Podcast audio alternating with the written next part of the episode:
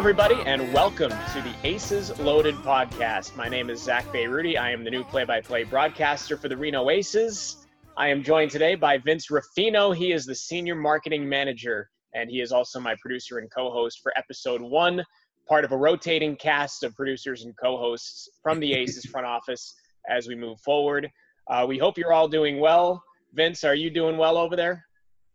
Yeah, it's uh, it's great to be with you. I'm excited to join and get this podcast going, Zach. We've been able to get to know each other a little bit um, now the last few weeks putting this together. Um, but how? Yeah, I mean, I'm just in quarantine. How's your quarantine life going? It's going well, man. I mean, so I'm coming to you guys from Northern California, and you're it looks like you're in a, in a in some kind of Aces bunker in uh, presumably North Nevada. Uh, is that where you are? I am. I am in uh, Northwest uh, Reno. Is uh, is where I've taken up the residence here. I, I moved here. Uh, this is my third year living in. Okay. Reno. Um, but uh, I lived in South Reno the first year, and my last two years here I've been in Northwest. Uh, I would have been living in Reno for about a week now had this thing not happened. But so so it is, and so here we are, and and we hope you're all doing well, staying safe. And what this is, and we hope it'll be, uh, this this space is an opportunity uh, to bring the aces to you, for us to bring the aces to you, uh, so you can get to know us better.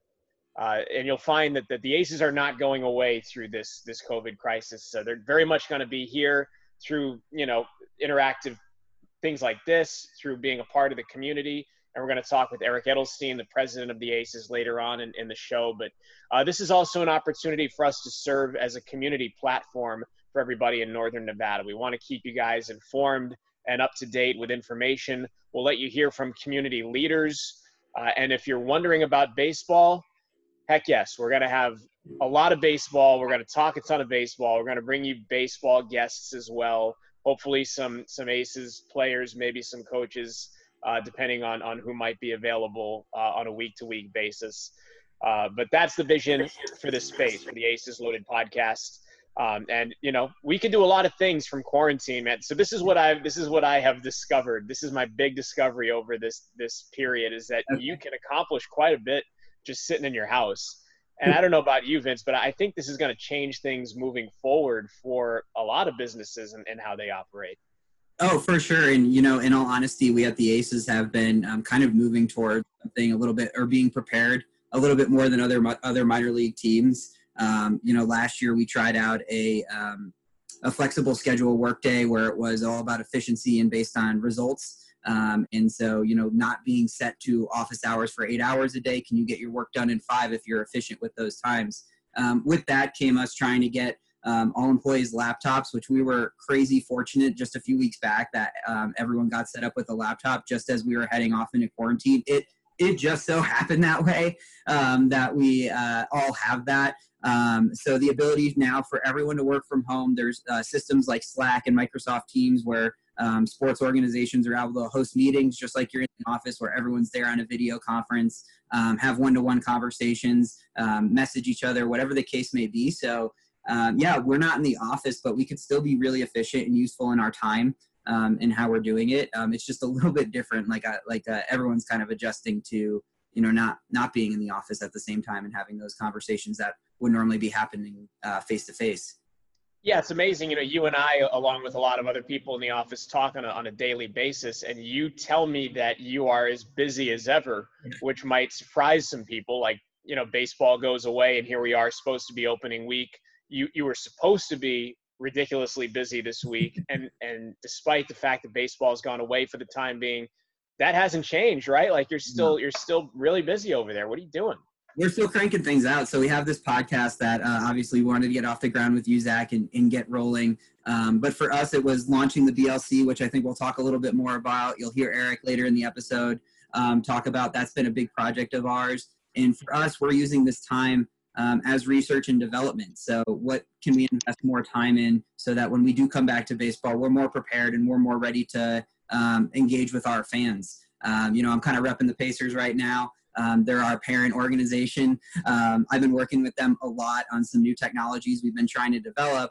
Um, shout out to them for for all the help. But it's things like this podcast, those research and development projects that are getting further down the road. That normally, if we're preparing for baseball right now, um, there's no way we can be um, getting into those kind of conversations and having the depth that we have. So um, you know that's kind of the, the the trick for us is we had to switch quickly over from worrying about getting our fans out and knowing about the season that was upcoming to really more about being a um, you know focal point for the community and trying to get the message out there from the, you know the local uh, healthcare workers and how we can help raise money and um, just try to be um, as much for this community as as possible. But with that comes a lot of uh, changes that we have to make behind the scenes in terms of um, how we're handling these new projects and um, you know then uh, how we can go and best execute you know all the, the great ideas that we have and, and that partners bring to us. I want to I want to get into like how the how the events unfolded for. I mean, you and I can can talk about our experiences with like when this became real for everybody. Um, I'll let you go first, and, and then I'll piggyback on you. But when like when did this become real for you, and and and when did you kind of first realize that that you know we might not have baseball in April for the first time since the 1800s? I think the uh, that that crazy night that everyone kind of references, the night where uh, the NBA really kind of shut things down and, and kind of became the start for the country. I think that's the first time that it became a reality for me too. That we're probably not going to be able to start on time, and and probably starting in April is unrealistic. It's not going to be a two week shutdown, and then we're back up to business. And so that's kind of when that first hit hit my stomach, um, as I'm sure a lot of sports fans and um, you know anyone kind of had those emotions on that night. Um, so for me, that's when it kind of hit. Um, the next few days were kind of crazy with all the news coming out. I know that we were in the office. I think that was on a Thursday, so on a Friday we were back in the office, or it might have been over the on a Friday, and then we had the weekend, and we came back on Monday, and it that that feeling walking into the stadium was was was different from any time before, just because mm-hmm. other sports leagues had been shut down, and it, it almost felt like it wasn't appropriate for us to be there. It, it just was odd. And, and a few hours in um, was when you know the government uh, in nevada started shutting down uh, all of non-essential businesses and stuff. And we ended up kind of gathering our things and, and heading off into seclusion where we've been here for the last few months. So i would say those few days and then the week you know after that of just what fell out from from all of those changes and having to adjust on the fly um, was really that week was that was a tough week yeah yeah no doubt man uh, I was at our, so I, I'm also the play by play broadcaster for the Pacific Tigers uh, men's basketball team in the West Coast Conference. I know people in Northern Nevada very familiar. They're a rival of, of UNR, non conference rival, former Big West rivals when they were both in that league. Uh, but I was in Vegas and like to think back to where I was the week before, I mean, literally the day before the NBA went down. Like I think the NBA stopped playing on that Wednesday, March, I want to say like the 11th or something like that. I'm mm-hmm. looking at my calendar right now. It was the 11th. Um, yeah. And I had gotten back from Vegas that morning, and then the NBA shuts down that night. And that's when it really became very real. And to think back, like how normal everything seemed in Vegas, like little did I know I was probably in a cesspool for that that week of like people still being crammed together, still at the tables, still going to the the basketball tournaments. Yep. But but that's I think when it became very real for me, and it was just a stark contrast to to where I had just been in Vegas, and all of a sudden they're saying you're not gonna probably not gonna have baseball in the month of April. It was tough pill to swallow, dude. Like it was really tough. I think I think why it hit home, um, you know, maybe a little little later than others. I know some people were on this a little bit sooner, but for me was that denial factor. I'm not gonna, you know, sugarcoat it. As a diehard baseball fan, um, you know, I think I was in a little bit of a denial too early on, just kind of thinking, okay, hey, it's a two week hiatus, and and we'll get back. And and again, trying to, it's that line you play in your head of trying to be optimistic while also realistic at the same time, and not trying to convince yourself of uh, of something otherwise just because you might not like the results. So um, it, it was tough, you know, and like we talked about, that's, it's hard. And I think a lot of sports fans are still kind of adjusting. And I think now we've kind of found a new quote unquote normal, but um, it's, it's not going to last forever. What's your, let me ask you, what's your realism and what's your optimism for when the baseball season might start? Like, what do you, what do you consider your optimistic date and what in your mind is your realistic date? I think optimistic would be June 1st for ma- for major league teams, and that would probably be without any fans in the stadium in some sort of controlled location, um, like a spring training or, or something along those lines. Um, I think a more realistic approach would be July 1 and beyond. Um, uh, it's not out of the realm of question. It's probably 60 40 right now, if I had to give you a percentage in, in my gut and just what mm-hmm. I um, of uh, us starting earlier versus later. I think the major leagues are going to have to get it going. I think things are going to get going in increments, like I said, with empty stadiums first. And then um, it's a unique challenge bringing the minor league system into that. Um, when you have the major league teams, you know, located in major cities where um, it might take longer time to eradicate or, or help slow down the, the outbreak versus uh, a Reno or a small minor league AAA market that might be ready to get up run, up and running in the next month or two. So can they get the minor leaguers going um, for those smaller cities that are ready to open up while the major leaguers might have to be down in seclusion? These are all questions that kind of need to be uh, answered. And, and so logistically to pull something all of this off, you know, I don't think it can happen before for June 1, but realistically July 1 and beyond. I'll tell you what, this will be my my 16th season working in baseball. So, you know, for 15 years, I feel like I've been like the luckiest guy on earth. So lucky to be able to come to the ballpark every day and to to be around the game. But you know, this this is going to give me a new appreciation. I, I I'll let you speak for yourself. But when we finally get back up and going again, um, even if we have to stay socially distanced, this is going to give me a brand new appreciation for what we do and for being where we get to be every day. And I, what I'm hoping is that it gives fans a new appreciation too for being at the events. Like I, have noticed in, in recent years, there's been a trend of fans, you know, either being very selective about which games they go to, or maybe, um, you know, from a major league standpoint, watching the games on TV instead. But like I, I long for the days because I'm I'm old, but like I long for the days when you wanted to be at the event. You you would do yeah. anything to be at the ballpark, and I feel like that's gonna be like a renaissance for some people once we get through this. Definitely, and and I don't know how it feels for you as a broadcaster, but for me, spending my um, my entire career in in baseball um, for five years now, um, it's always been kind of a motto of mine since day one that every day I walk into the stadium, it, it doesn't get old. It's a different vibe than walking into a regular regular office building. Um, in, in the day that that left me, I, I would wouldn't really I would know sports wasn't for me anymore. It has never left me yet, mm-hmm. and so now um, that appreciation can only grow um, as I'm I'm dying to walk back into the stadium. Um, one just on the basis to to get things going again with a start date, and man, like I am itching probably just as bad as a player because um, people you know don't realize us in the front office we get into it for the adrenaline rush that the uh, players get. I mean, we have the same lead up to the first pitch and, the, and how the day builds up to that game. It builds up for us, and we love um, that adrenaline. I'm sure you, as a broadcaster, love to feed off a crowd, and you get that feeling too. Um, for me, it makes all the hours worth it. It makes all of the meetings worth it. It makes everything that we do totally worth it. It's that payoff. Um, and so, you know, right now, I just I'm dying for it. So I know the first time that first home game is going to be special. Like Eric says um, a little bit later in this interview about how we can come together as a community to be together again um, and and have that atmosphere. I I'm I can't wait. Just thinking about it, I'm obviously uh, really smiling.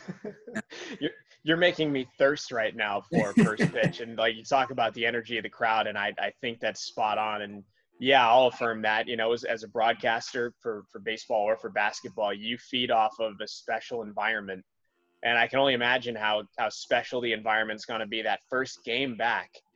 Uh, if if we can have fans, I, I'm talking about the first game back with fans, like when when what I'm presuming we're going to do is honor all the, the the medical personnel, first responders, like that'll be that'll be a thing across the country.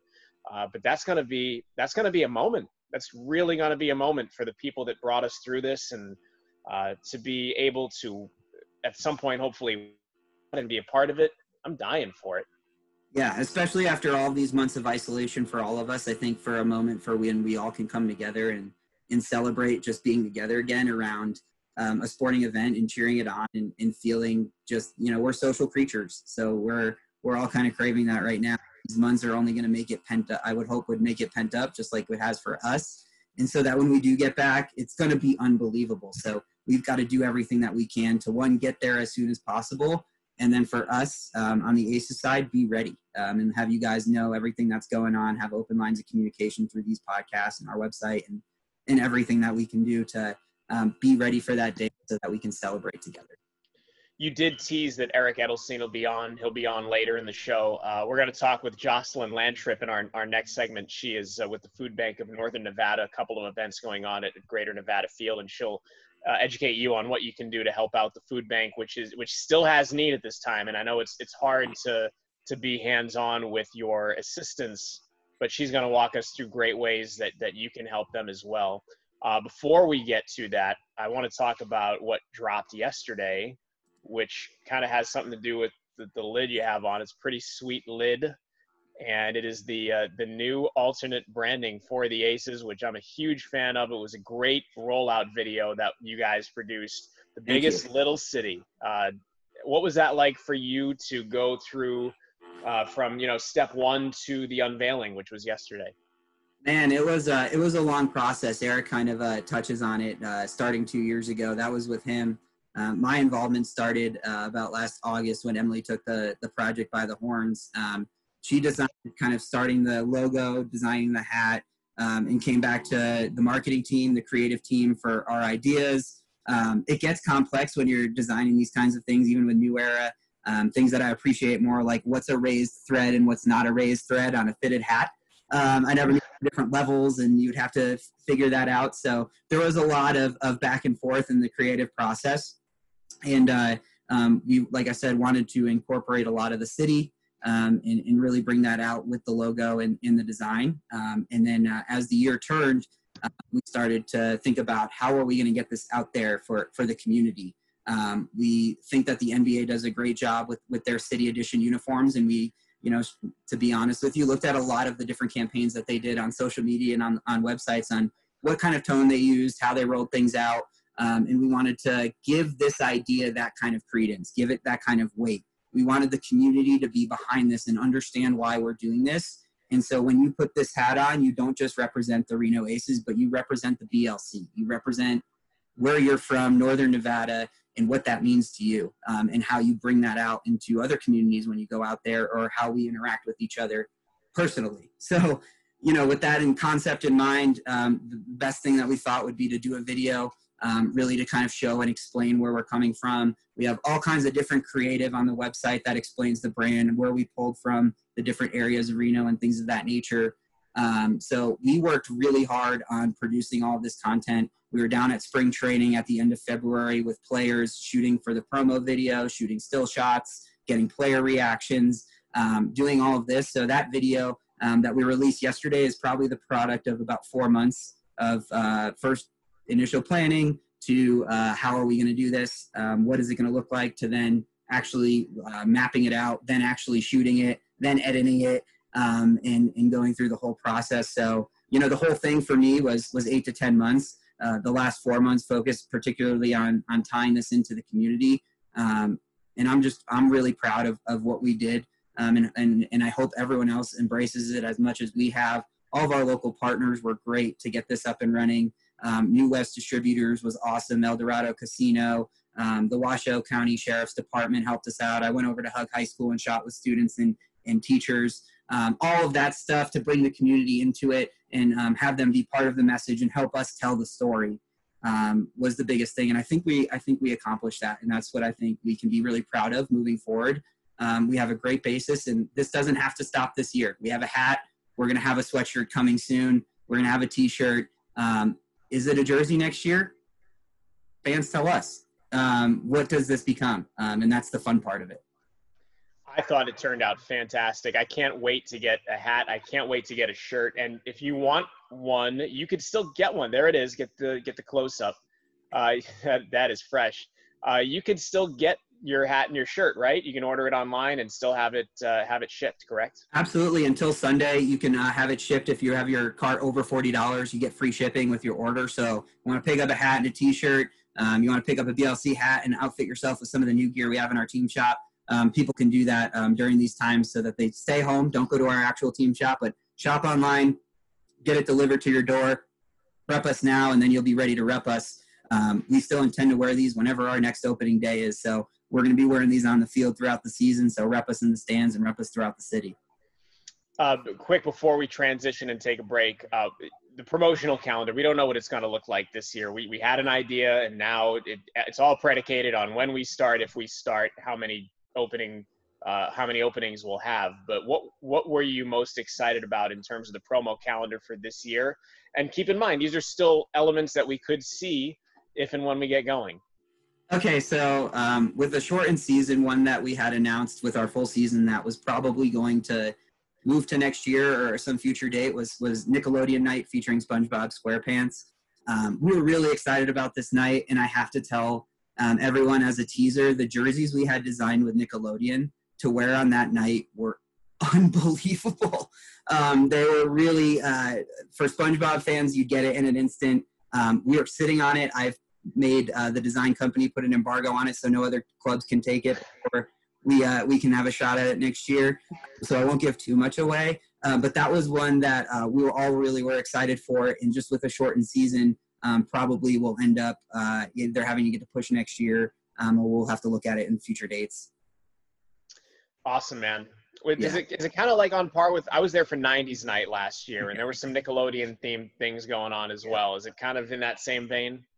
It would it would have been um, a little bit more focused on SpongeBob. Uh, there was going to be a movie coming out in May that we were going to be incorporating, um, and then uh, you know with the jerseys, and we were going to do a lot of clips. Um, a little less on '90s night. SpongeBob was at '90s night, um, but uh, we were going to have a character there, have in-game elements, uh, trivia, all kinds of fun stuff to to have at the stadium. So um, good stuff for our back pocket um, moving forward. Um, not to say that it's 100% out for this year, but um, looking like that. But we will still have great promotions this year whenever the schedule comes out.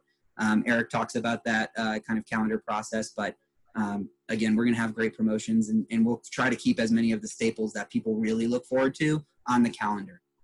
And of course, for any any questions you might have regarding the, the promotions or you know the, the news of what's to come, RenoAces.com. It's not going anywhere. You can go to the website and uh, you could probably still explore a lot of the things that were planned uh, for this season. So RenoAces.com, that's where to go uh, to check out the promos, to uh, get the BLC gear, and uh, also to get content like this. We're going to be producing content like this. By the way, shout out to you guys, whoever produced the uh, Take Me Out to the Ball game with the crack of the bat the other day on Twitter. Was that you?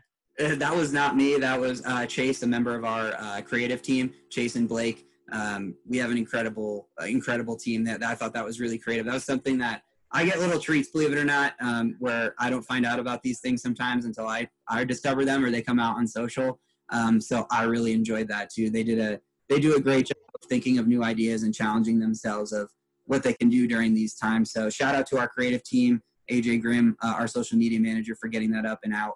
Um, like I said, unbelievably talented team, as you can see from our BLC release and, and mm-hmm. we're doing. So we're going to try to bring you guys and keep everybody entertained at Aces on Twitter. That's uh, that is a must follow. Uh, Vince and I will be back to close out the podcast here in a little bit. We're going to take a short break. We'll come back and we'll have Jocelyn Lantrip. She is uh, from the Food Bank of Northern Nevada, and she'll talk about ways you can help get involved and help assist in their needs in, in this crazy COVID time. So, more Aces Loaded podcasts after this.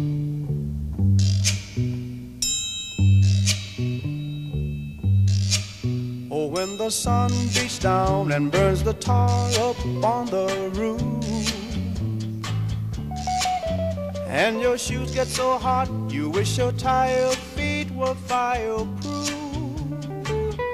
Under the boardwalk, down by the sea, yeah, on a blanket with my baby. Fans, we need your help. Follow the Aces on social media and submit your questions for Zach using the hashtag AcesLoaded. You could hear your question answered on the next show. Thanks for listening. We continue on the Aces Loaded podcast. We're pleased to be joined by Jocelyn Lantrip of the Food Bank of Northern Nevada. Jocelyn, I know this is a busy time for you. Uh, thanks for making time for us, and, and we're happy to have you here to, to talk about what's going on with the food bank. So thanks for coming on with us. Thank you for having me on. It is our pleasure. Uh, we want to talk about a couple of things, uh, and, and we want to start first with the Mobile Harvest Program, which uh, we're, we're partnering with you guys. The ACES are partnering with you guys. Uh, there's already been one event on, on the 7th of this month, but the next event uh, at Greater Nevada Field is on the 17th from 9 to 1. Uh, can you tell us a little bit about the Mobile Harvest program and what's going to be going on during that event? Sure. The the Mobile Harvest is a program we do all the time that we'll go to 41 locations all through the month and and hand out food directly into neighborhoods where we know people live. But this crisis has really made us change the way we do things. And one of the things that we've had to do quite a bit differently is move to drive through distributions.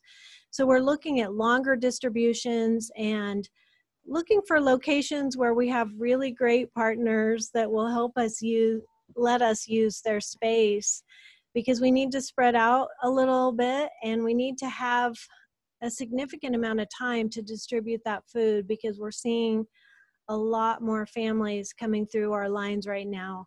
And so that's what it's what it's all about right now. And how it's working is families are are coming to the location. Some of them are we're asking that people try to register online beforehand and that's really so we know how many people are showing up.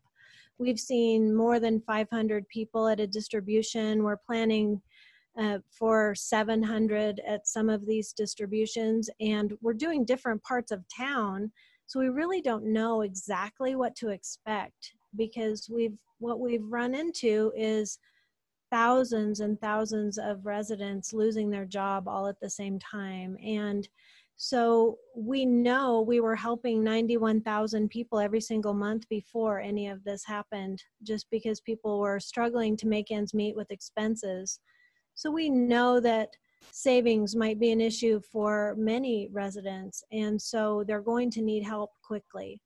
And that's what we're finding. So at this distribution, it's really an emergency food distribution. Mobile harvest has generally been about fresh produce. Mm-hmm. And unfortunately, it's changed a little bit. We are distributing fresh produce at each of these distributions, but it's also going to be emergency boxes of food and those will be more shelf stable items that we'll be putting right into cars. Um, we will be serving walk up clients. We know that not everybody who needs help has a car, so we absolutely will be uh, serving uh, people who do not have vehicles in a walk up kind of a more traditional fashion, but they will really need to keep six feet between each other. Um, that's been really tough at distribution. So we want to make sure that people know that we are really requiring that they do that. I want to get into the uh, the logistical hardships of, of what you guys are dealing with here in, in just a few, but I, I want to talk first about um, kind of how how hard your uh, coffers have been hit. I know you guys probably have uh, you know food that had been ready to go for a while, but because of this crisis, how taxed have you guys been in terms of the supply? Really, uh, you know, the supply, we're concerned about the future, to be honest. We had a, a pretty good base of food in in this warehouse to begin with and the struggle has been the last couple of weeks getting the emergency food boxes built so that's something you know we're really leaning on volunteers that don't necessarily feel like leaving their houses right now, understandably. So we're trying to make that a safe experience in getting those um, boxes built. We have the food right now that we need, but we're really concerned about the longer term. We have ordered more food already to build more of these boxes, and there are some issues with the supply chain, understandably, because we're seeing that people are buying everything in the store, of course there's issues with the supply chain. So we may be waiting two to three weeks for food that we used to wait a week for. So um, we we're a little worried about how it's if this goes on for a long time, how we're going to keep up with that demand. Are you worried about the uh, the sanitation of the food coming to you? I know you know you deal a lot with non-perishables, but but I know when people have come back from the store, they've been encouraged to to sanitize whatever they bring back and and that type of thing. Are you concerned with that at all? And if so, what can people do to make your lives easier when they donate food? We are concerned um, with that, and unfortunately, we have had to stop food drives for that very wow. reason. And i mean that's something in the 11 years i've been here we've never even thought about stopping food drives. But if you think about it you you take a barrel to a business and then everybody touches that food and businesses are not open to regular traffic and all kinds of things that make food drives so wonderful are not great right now. So um, we are asking that people if they want to donate to donate money and we're help, going out and buying that food. So that's obviously one way we're trying to keep the food supply safe. The other way is with our volunteers we've everybody's wearing gloves all the time to distribute food to pack food even even cans of food. We didn't used to make people who were packing cans wear gloves but they they need to now and they're washing their hands several times during a session volunteers handing out food are, are wearing gloves and so we're we're just doing what we can to keep that food as safe as possible I, I want to kind of uh, reiterate a point that you made. If people want to get involved and donate, you'd rather them donate money and not food at this time. Right. We really, um, we don't also have the logistics available to be distributing barrels and picking them up right now. Um, there's just too much focus on getting the food out to, to the families who need it. So if the easiest way to donate is online, you don't have to leave your house. Um, FBNN.org. Every dollar helps us provide three meals. It's very efficient. We can source fresh produce with that and also get enough food to make these boxes we need so much. Uh, Jocelyn, how are you guys as an organization maintaining functionality through this this COVID crisis? Because I, I think that's a challenge for a lot of people is is trying to figure out how to how to operate kind of the same way you operate but in a totally different environment how are you guys maintaining that functionality within within the food bank i think our organization just like any other essential business that is still working it is really difficult because you want to keep your employees safe so we are doing a constant audit of can you do that at home you know, and getting as many people at home as possible. But we're distributing food and that can't be at home. And then, you know, we're seeing such need that some of us who would normally be kind of tethered to the office are really out there in the field a little bit more, helping with volunteers and helping hand out food. So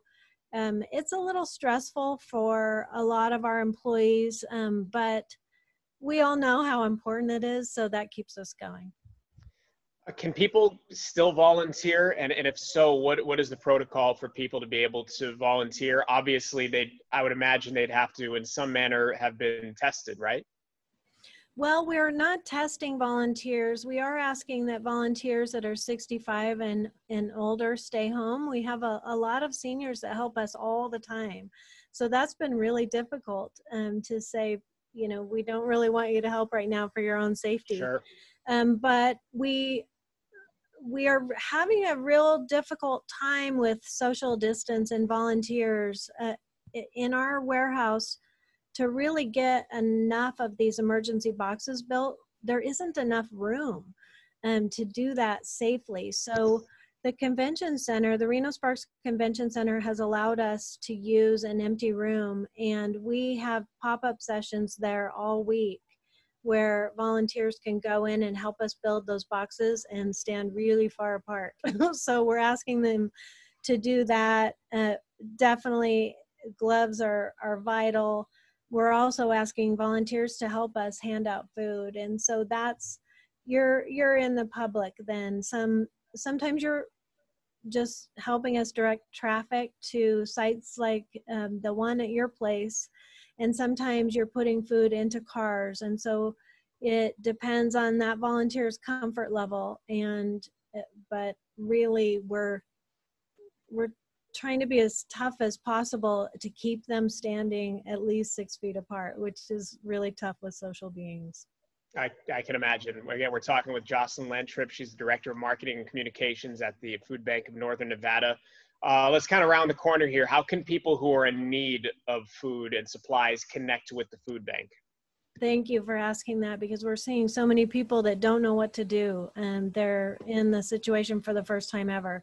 So really um, give us a call if you if you don't know what to do Um, but we do have great resources on our website. We have a Get Help section that tells you how to get food for kids in our Kids Cafe program, tells you how to go to our mobile harvest distributions. There's different ones every single day. It tells you about all of our partners and those emergency food distributions, what times they are, what you need to bring. So that is really a great resource and the best place to look because those, unfortunately, those schedules are changing pretty rapidly. So just to recap, the mobile harvest program will be at Greater Nevada Field April 17th, 9 to 1 p.m. A grab and go food distribution line in the parking lots adjacent to the rotunda uh, at Greater Nevada Field. And a couple of points that I want to reiterate: register online beforehand. And if people who want to, if people want to donate to the food bank, normally they'd, they'd be taking food, but instead you're asking them in lieu of food to donate money, correct? Yes, thank you so much. That um, those are all great points. You know, everybody is looking at this from a different lens, and a lot of our supporters are in need of our help right now, and so we're here for them obviously the, the aces are going to do everything that, that we can to help you jocelyn. Is there any other resource you want to throw out there uh, before we let you go where people can go and, and get connected with you guys in any way? I would just say you know pay attention to our social media. We're asking for help there all the time um, and look at our website for the updated list. And thank you so much for letting us do the distribution at the field because you know without that we we were really having trouble with a downtown location and we really appreciate it. It is it is our honor and our pleasure and uh, we wish you the best and if we could do anything more for you please let us know okay? Thank you so much. You got it. Jocelyn Lantrip the director of marketing and communications at the food bank of northern nevada. You can visit their website fbnn.org jocelyn uh, a pleasure to have you on. Thank you so much Looking for more content? Check out RenoAces.com where you can sign up for our newsletter, read player, coaches, and organizational stories, shop our online store, and more. Now back to the Aces Loaded podcast.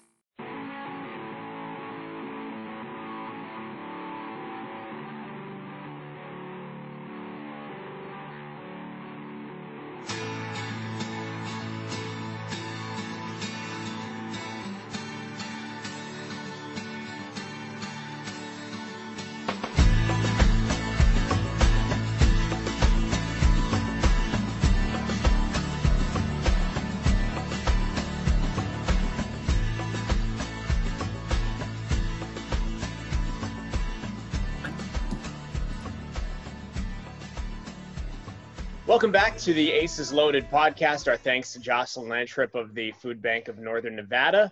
And we are joined now by Eric Edelstein, the president of the Reno Aces. Uh, first of all, Eric, uh, nice to nice to talk with you. I think we're like we're one for three and actually talking in person. Our other two meetings have been via video chats. So I was hoping by this point we'd have a little better uh, batting average, but but nonetheless, it's nice to see you. Absolutely. I think it's it's great. I actually I don't know that I'm ever going to talk to you in person. I just think this is the way we should do it. Just just through a screen. Well, for, for the foreseeable future, I guess this is what we're what we're dealt with. So we'll plan on doing it this way. Uh, first of all, how are you and your family doing through this whole thing? Uh, you know, it, obviously uh, unprecedented what we're going through here. You know, I would say like everything. You know, so much of this world is what you make of it, and there it's been undeniably miserable that we don't get to do what we do on a daily basis. But everyone has, first of all, knock on wood, everyone's very healthy all throughout my family. Um, we're also very much spread around the country. And the last two Sundays, we've had family board game nights um, through Zoom, which it we didn't need to wait for a pandemic to do that. Um, but it's created some togetherness that is mm-hmm. even better than what it was before all of this. So yeah. some good with the bad it's uh, it's amazing. Like when I walk my dogs around the neighborhood, I see people out walking and, and riding bikes with their families, and it's like it's so ironic that it, it took a pandemic to get people to do what you know what had been done for years and years when people were walking together around the neighborhood and just being with each other and, and not being so tethered to something outside of their families. It's so true that there is a constant drumbeat of families and dog walking and all throughout my neighborhood, all hours of the day. Like, yeah, people are good. They're people are making the be, you know the safest, best use of their time right now. Uh, let's get into what this what this did for for you guys at the office. I I was with uh, the Pacific basketball team when all this started to happen and, and, when everybody started to become aware. We were lucky we got our conference tournament in, and then we got back, and, and that's when really all the other tournaments got canceled. Uh, but what were your priorities when all of this uh, COVID uh, happening started to get serious? Um, you know, it, it it came to a head actually with the soccer team about a week before it got real serious. Um, it was starting to pop in the nor- in Northern California. Mm-hmm. Um, we actually had some discussions about you know our players. We actually played a game in Tacoma, and uh, and so that was sort of that was March fifth. That it was like all right, like something's coming. Um, the next week, um, it all came in a heap. Uh, I think the second that the NBA, I mean, that moment in time we're going to look back on is um, the the game in Oklahoma City that that everybody just stopped mm-hmm. and said that's it everyone leave there's no sports and everybody over the next 12 hours pretty much postponed their season um, from that point um, you know it was about safety first like are we even safe to be here um, and then it was sort of this coming reality that we're about to be away from each other for a period of time and God, kudos to the whole leadership team. Um, we put plans together and methods of communication um, within about oh a working day and a half. Mm-hmm. Um, got those clearly communicated um, to make sure everyone understood. You know, this isn't a vacation. Um, we got to go to work, uh, but it's going to be different. And quite frankly, it's not safe to be here together right now. So leave um, and and we just we dove we've dove headlong in, and um, it's been hard to be super productive because there's a lot of uncertainty. But I but even if we know when we're going to start, but we can't get back to this office yet, um, I think we got people ready to ready to crank and ready to do work. Obviously, health the health and safety of everybody is first and foremost, but then you have the business element to this too. Can you educate everybody on on minor league baseball as a small business? Because i don't think a lot of people think about a baseball team when they think about you know small businesses and how they're affected but operationally that essentially is what it is. Can you educate us on on how to try and guide a small business through this process sure so i mean like any small business there's there's revenues and there's expenses and people pay us for our services um, whether that be tickets uh, sponsorships, you know, at the event, buying food and beverage, merchandise. So we take in revenue for those services that we offer, um, and we have expenses in order to offer those services. Um, most most importantly, people. And so, um, really, you know, quite literally overnight, um, our people had no revenue to earn. Mm-hmm. Um, the just like a spigot, the water just turned off, and that's kind of the main thing we do. Uh, we yes, we administer the teams, we take care of the field and the stadium, but the most critical work we do is making sure people know when we play and that they should be excited to come see us play. And right now we can't do that. So, um, so that's been the toughest part um, is again just the spigot turning off and having to plan the business. It's you know, imagine an individual who loses their job. You know, it's a business that loses their job. Um, there's no job to do, um, but we still have bills to pay, and so we've got to manage our money.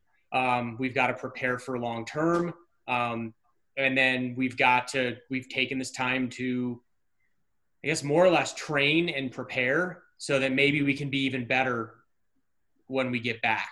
But uh, but yeah, it's been it's really hard. We're right in the same boat as restaurants, hotels, um, everybody else. Just the spigot turned off, and there isn't even a drop right now. Another element to this is that that you guys are such community partners, and I, I got the sense in talking to you and to Emily Jansen, even before I was hired, that that you guys in the organization take very seriously uh, the responsibility of being a great community partner. And I feel like now is that time more than ever, and now is a time where it could show more than ever. Can you expand on that thought? Yeah, you know, now more than ever, totally agree. Um, you know, the the who'd have ever known? You know, I, I think about the um, the logistics coordinators at at the hospitals right now. Who could have ever known that they were going to become, you know, maybe some of the most important people on the planet, right, for a period of time. So you never know, sort of, when what you do becomes the most important thing. Um, so we always stand ready to support whatever is the most important thing. Um, it was really hard. I felt like we were stuck in mud for a couple of weeks because literally everything we do was deemed dangerous during a pandemic. And so we were struggling a little bit with how to make meaningful difference. And uh, and I'm I'm excited to say that we've got a few different projects in the works now that I think are going to make some meaningful difference. We've got some some masks in production um, through our jerseys that we're going to try to utilize to raise some funds. Um, we're also working on some merchandise fundraisers um, that are going to be 100% of those funds raised um, will be going to the needs of the healthcare workers on the front line.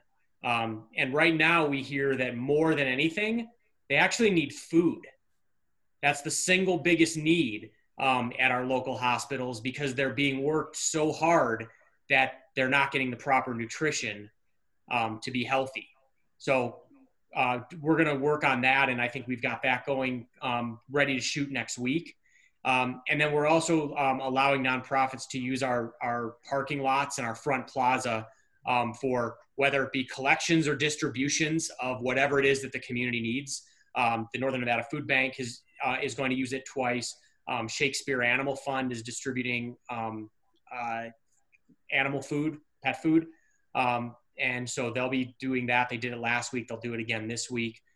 so those are the things we're doing right now um, to try to support what's most important. We talked, and kind of in that same vein, we, we talked with Jocelyn Lantrip of the uh, Food Bank of Northern Nevada right before we had you on the Mobile Harvest Program. Uh, this past Tuesday, there was one at Greater Nevada Field, and uh, you're going to host it again at Greater Nevada Field on April the 17th. Did you have a chance to see how that went operationally at all? Well, you know, I actually, I did happen to to drive by. I didn't. I didn't stop and figured mm-hmm. I didn't want to at this point sure. add another body unnecessarily. But um, yeah, look, I mean, it looked great. There was there was a peep, there was a group of people properly socially distanced um, that were that were certainly picking up supplies. Everybody who was working with the food bank, you know, had had all the um, masks and gloves that to keep themselves safe. Um, so as long as we can safely benefit the community, events like that are are terrific. Transitioning more towards what what the team is doing for if, if a season might even happen.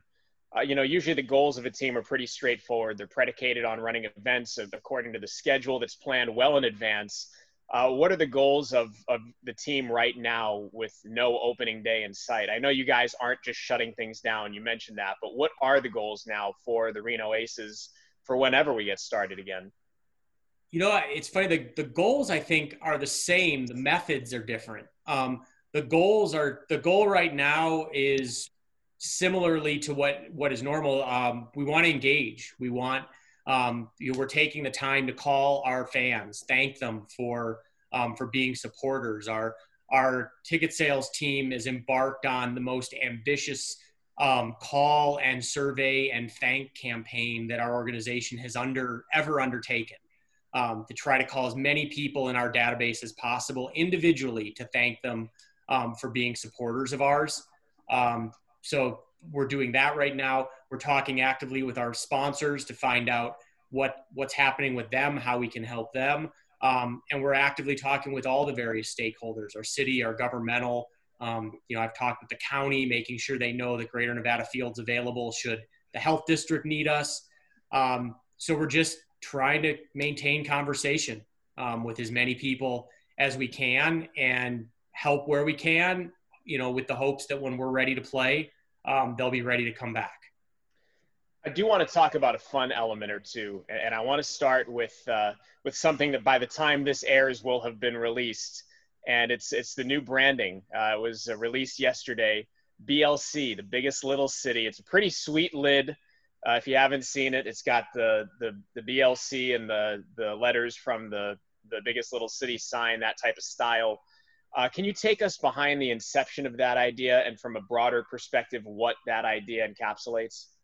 Yeah, so it's been really almost a two year project. So it was a project that I very half heartedly got started, and then um, God bless Emily took on after she started and really brought it to life and took it to the finish line. Um, but it started, you know, teams years ago, a few years ago, started doing the renamings of themselves into goofy foods and weird, you know, whatever the oddities were of their mm-hmm. town. Mm-hmm. They were renaming their team. Um, and I don't know, it just never never sounded like something that was really super cool for the Aces. wasn't the right kind of thing. Um, and then I saw it once. Uh, I think it was Birmingham. They did a Magic City jersey. First of all, I didn't know that Birmingham was the Magic City. I do now. You've obviously never been. Clearly, i must be missing out. Uh, and I saw that and went, well, shoot, we're the biggest little city, and that's way more well known than Magic City um, we should do something with something to pay homage to biggest little city. Um, I had some designs done that weren't very special, um, that never really brought, never came to life. Um, and then Emily kind of took it on and said, "Yeah, let's let's make a cap that it's almost like that inside joke or uh, that you know it's that inside thing that everyone in Reno is going to know exactly what that is. Mm-hmm. And when you wear it outside of Reno, everyone's going to ask you, "What is that?" and you're going to get to proudly tell them uh, that yeah, it's the BLC, it's the Reno Aces, and we're the biggest little city. You know, if you watch the video, and I was I was fortunate enough to voice the video, and it was a, a very very well done, beautiful script. It talks about a lot of things that that really ring true about about the community and about who the biggest little city is and the people that make it up. Can you can you kind of expand on that a little bit? Yeah, I mean, it's um, we, we our goal was to build a connection to um, more than baseball. So yeah, it's a baseball cap, and the Reno Aces are going to wear it, but it was more about building something that the city of Reno, that all of Northern Nevada could be really proud of. Um, and you know, the arch is that sort of I think all-encompassing, um, you know, point in in the city that pulls it all together. Um, but I mean, it's a remarkable community. We've got uh, you know, a, a, beautiful, you know, kayakable river that goes right through downtown. Um, we've got we've got parks galore in the center of our city. Um, we've got some of the best trails in the world. Um, you know, you can fly fish literally six miles from our downtown stadium.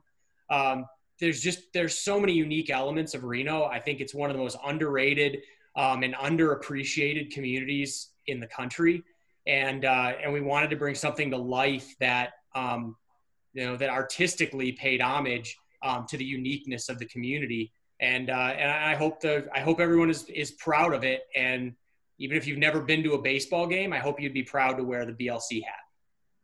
I can't wait to don it. Like I can't wait to actually get it. There's a, a shirt that goes along with it, and uh, that's a really cool look. And I second everything you said uh, about the community, and I couldn't be more excited to get up there. I'm, I'm bummed that I'm not up there right now. Um, this is kind of a an odd question under the circumstances, and there's no right or wrong answer. But if baseball does get going again, is there a plan in your head as to how to condense the promotional schedule? And I know that you know the promo schedule is something that's worked tirelessly on, uh, and, and who knows if there's going to be a date and when that date might be if it's july 1st is there a plan in place to condense and put as much into a compact schedule uh, as possible if that's what we're left with um, you know first of all be real clear in saying that we have a team of people uh, emily vince aj jake um, blake um, who have all done that before anyone had to ask. Um, so almost immediately they were putting plans in place. Um, and uh, yeah, we have we have a variety of plans based on when we play. Um, I don't think the idea is going to be to try to jam every single thing possible into the season, um, but more or less see how much of a season we have. You know, do the biggest and the best. Um, and there might be some things maybe that we planned for this year that end up getting rolled over um, to next year. And and if so, that's okay. Um, but but Emily Emily Vince and that team, um, they they're ready to go when we're ready to go. Um, and and I know we're ready to to shift as soon as we know how much baseball we're going to have. Eric, before I let you go, uh, is I'll just open it up for you. Is there anything that you want to tell the community from from the Aces, from the team president? I mean, just that we're we're here we're here for you. Um, it's hard sometimes, you know, when when times are good, it's easy to, you know, say those types of things and and go, oh, that's nice. You know, they're they, they said they're here for us. Um, but I, I hope that in these times we we really are demonstrating it, um, and that we're trying to find um, we're trying to find ways to to bring the most good to our community, even though we have no opportunity at this point to really run our business. Um, and and know that uh, you know even even in so much as sharing which of our partners um, are still you know restaurants that are open for business, um, essential businesses that are still taking customers. We we want to be a mouthpiece for the community and share what's best of what's happening. Um, and I think our team is stepping up to do that in in a, a pretty pretty terrible situation. Um, but we'll, we'll, overcome. We'll be there. And uh, I guess lastly is um, I'm excited to be part of the celebration of returning to life, um, and hopefully a greater appreciation for what is normal. Um, because I don't think we'll ever uh, take for granted what is normal um, after this is all done. Amen. And uh, hey, we thank you so much for stopping by. Thanks for your time, for your insights. I want to let you know that even though I haven't called a game for the Aces yet, officially as the the new voice of the team, I did last year filling in for Rads, but uh, I'm I'm very proud to be part of your team and uh, and to be associated with you guys. So. Uh, thanks for stopping by, and, and hopefully next time we chat, it'll be in person, face to face, even if it's six feet away from each other. That's awesome. Well, I, am glad to have you on the team, and we'll, we'll con- uh, looking forward to seeing you in person. Thanks, Eric. Eric Edelstein, the president of the Reno Aces. Vince and I will be back to wrap up this edition of the podcast in just a moment.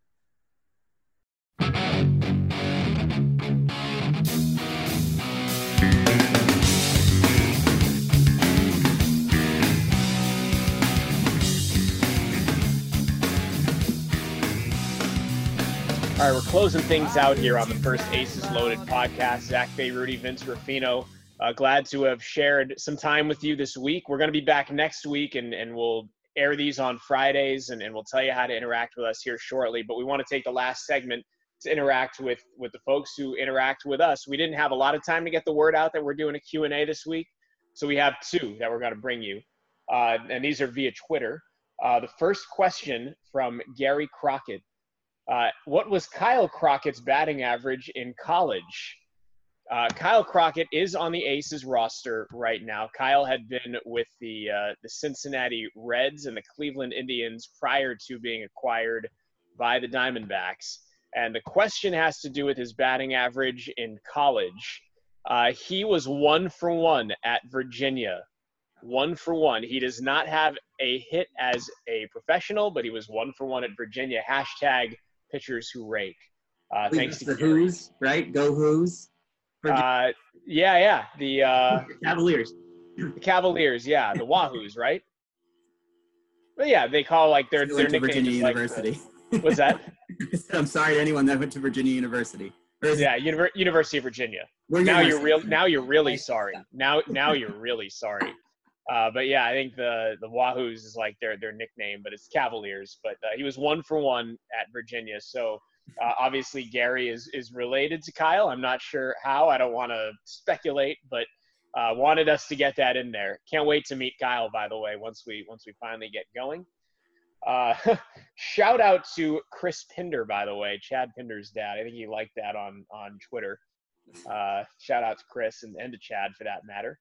Uh, also, a question from Seth Unger, a friend of mine, Seth Ocheesy, at Seth Ocheesy on Twitter. He worked in the uh, Stockton Ports front office with me for a period of time. He was also on the promo team. What what am I most looking forward to starting out in Reno? That was his question to me.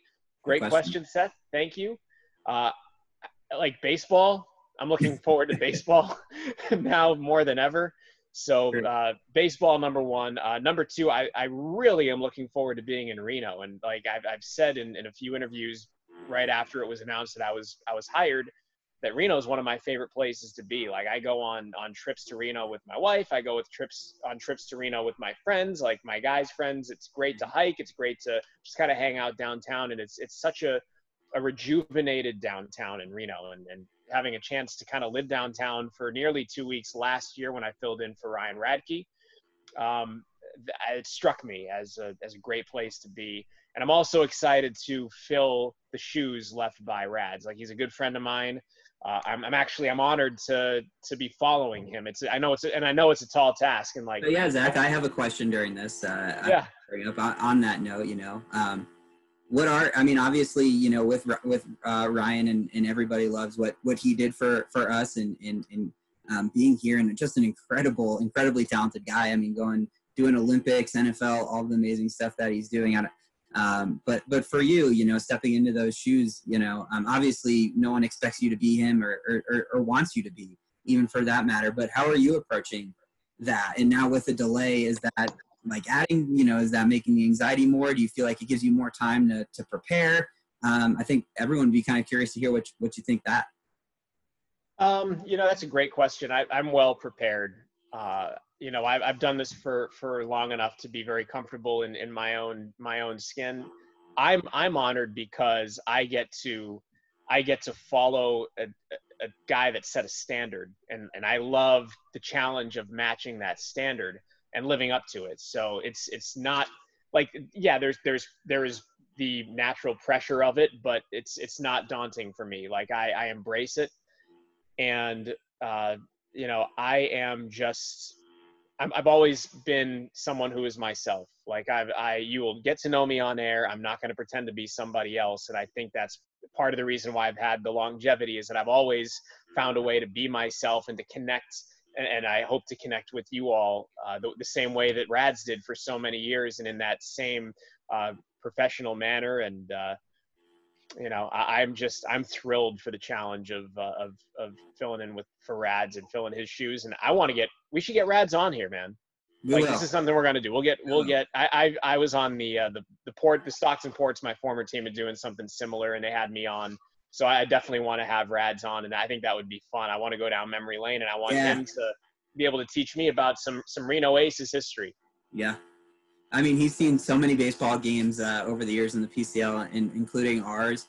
Um, his his knowledge in memory too of, of a lot of the things is just incredible. So to pick his brain, I will absolutely have him on the podcast at at some point. Um, we are going to do some celebratory things with him this year. We'll still do that. So not to give too much away, but um, you know we're forever grateful for that. But man, we can't wait to get to to know you. I, have been really enjoying the last few weeks working together, and now moving forward. And um, we can't wait to hear your your calls and um, and get that going. Just kind of speaking from our angle. So, uh, well, you know, welcome from from all the ace ball community. We're we're super excited. We can't wait to get you calling home runs and uh, and getting the excitement back at Greater Nevada Field soon. Thanks, Vince. I'll say this: like when I I went up for the hot stove banquet, which now seems like forever ago. I mean, it was just it was less than two months ago, but I was up there at Silver Legacy, and it was phenomenal to meet all the fans and and the people that wanted to say hi who already kind of knew who I was, which was mind blowing to me. So uh, so I'm excited to get get up there when when I can. But for now, uh, this is gonna this is gonna have to do, and I'm really looking forward to doing this every Friday and and to talking with people in the community and and again, like we said in the intro, being a platform for everybody in in Reno to connect. So uh, thank you so much for for all you did with your your producing today. It's, I know it's going to be a rotating cast. You might be back next week. It might be somebody else. We'll decide as we go, but who knows? It's going to be a, a fun grab bag of, of co-hosts for sure. Uh, Vince, thanks, man, and uh, look forward to, to, catching you down the road. Let's get it, man. Thanks for being all in for Ace Ball. I am all in for Ace Ball. You can follow us on Twitter at Aces and ArenoAces.com to order your BLC gear, which uh, Vince has uh, modeled very nicely throughout the course of this uh, this podcast. So until then, uh, thank you for tuning into the Aces Loaded podcast. We will see you next Friday.